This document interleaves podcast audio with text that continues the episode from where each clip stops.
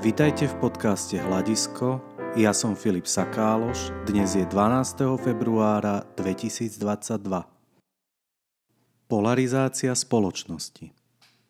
Predtým, ako sa dostanem k samotnej pointe tohto článku, rád by som objasnil slovo polarizácia, pretože nie je úplne bežné a pre pochopenie akéhokoľvek materiálu je objasňovanie jednotlivých slov mimoriadne dôležité. Zo slovníka cudzích slov. Polarizácia. Vyhraňovanie, vyhrocovanie so zreteľom na protiklady, usmerňovanie nejakého zoskupenia na určité javy, na určité skutočnosti. Pôvod slova vychádza zo stredovekého latinského polaris, doslova je to týkajúci sa alebo súvisiaci s pólmi, ako severný a južný pól. Ak by som to mal popísať svojimi slovami v kontexte tohto článku, pri polarizácii tlačíme nejakú tému do jej protichodných extrémov.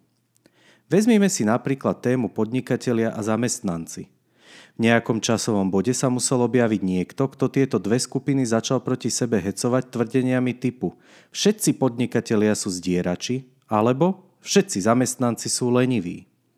Druhým krokom k polarizácii podnikatelia versus zamestnanci potom bolo neustále zdôrazňovanie rozdielov medzi nimi a pritom sa ako si zabudlo, že obe strany majú v zásade rovnaký účel.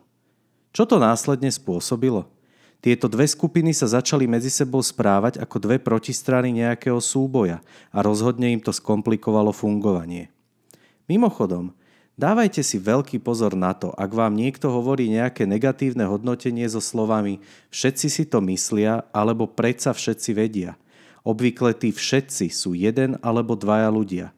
Je to jeden z prejavov osoby, ktorej cieľom je utláčať ostatných. Pre ďalší, dnes veľmi rozšírený príklad polarizácie, musíme zájsť trocha do histórie.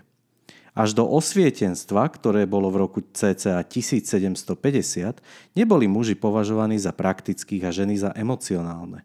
Jednoducho sa to neriešilo. Koniec koncov, na správanie jednotlivca má vplyv mnoho iných faktorov ako pohlavie.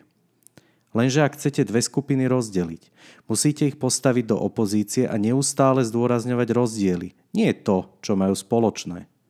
A tak sme po 200 rokov zašli do takých absurdností, ako že modrá je mužská a rúžová je ženská.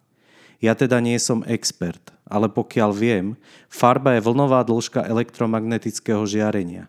Nič viac, nič menej. Tretím príkladom, o nič menej kontroverzným, je západ versus východ.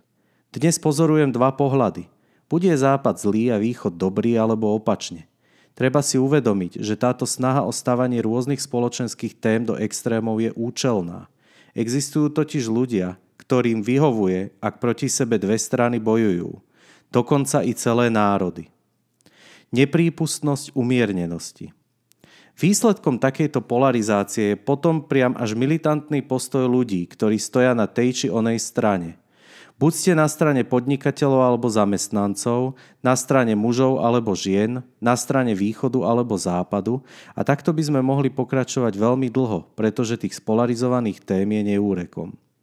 Ak je váš postoj niekde medzi tým, to znamená, ani jednu stranu vyslovene neuprednostňujete, potom vás obidva extrémne tábory považujú za zradcu. Umiernenosť predsa v dobe ťažkých bojov nemá miesto. No prišlo niekomu na um, že drvivá väčšina týchto súbojov existuje umelo? Že v konečnom dôsledku sme ako ľudia predurčení spolupracovať?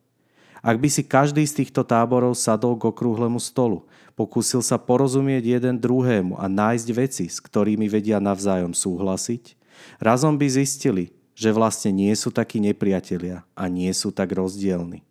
Ale na to treba prekročiť svoj tieň a začať sa usilovať o porozumenie, nie vedenie vojnového ťaženia. Je už dokonca naozaj na čase, inak sa k slovu dostane násilie. A potom už bude polarizácia nie o názoroch, ale o zbraniach a utrpení. Aj vy osobne môžete prispieť k ukludneniu a odstráneniu polarizácie spoločnosti. Má niekto v nejakej téme iný názor ako vy? Snažte sa mu porozumieť, nie s ním bojovať.